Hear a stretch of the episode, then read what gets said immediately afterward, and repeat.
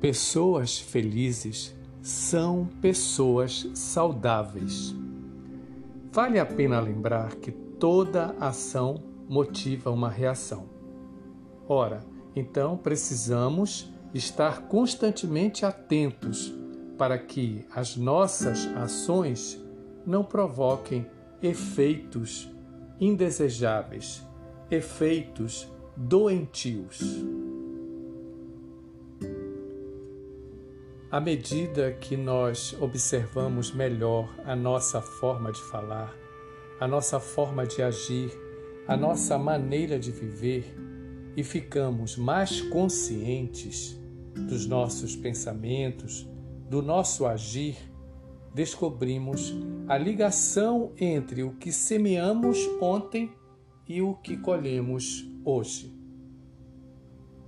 Pessoas gentis parecem viver em um mundo amigável, enquanto aqueles que cultivam a raiva reconhecem apenas um ambiente hostil.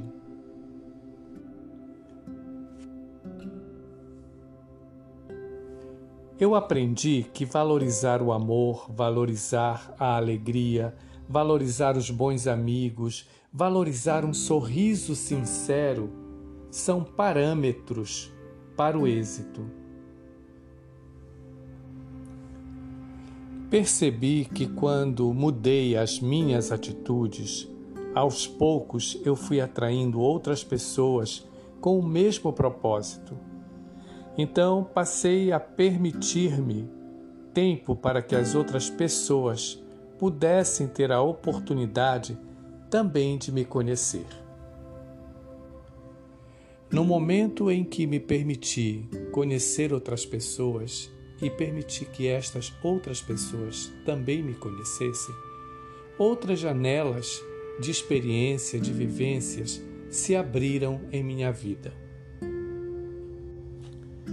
Percebendo isso, eu assumi o compromisso com um novo estilo de vida e passei a perceber que surgiram novas oportunidades desta persistência e fé.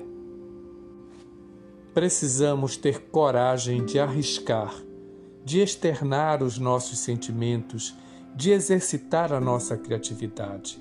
Precisamos ter coragem de dizer que amamos o nosso trabalho, que amamos os nossos amigos. O amor é o alimento da alma. O amor acalma e proporciona modificações fisiológicas que podem até evitar doenças sérias. Não se envergonhe de amar e muito menos de verbalizar ou expressar esse amor. É isso que eu aprendi e que compartilho com vocês neste podcast.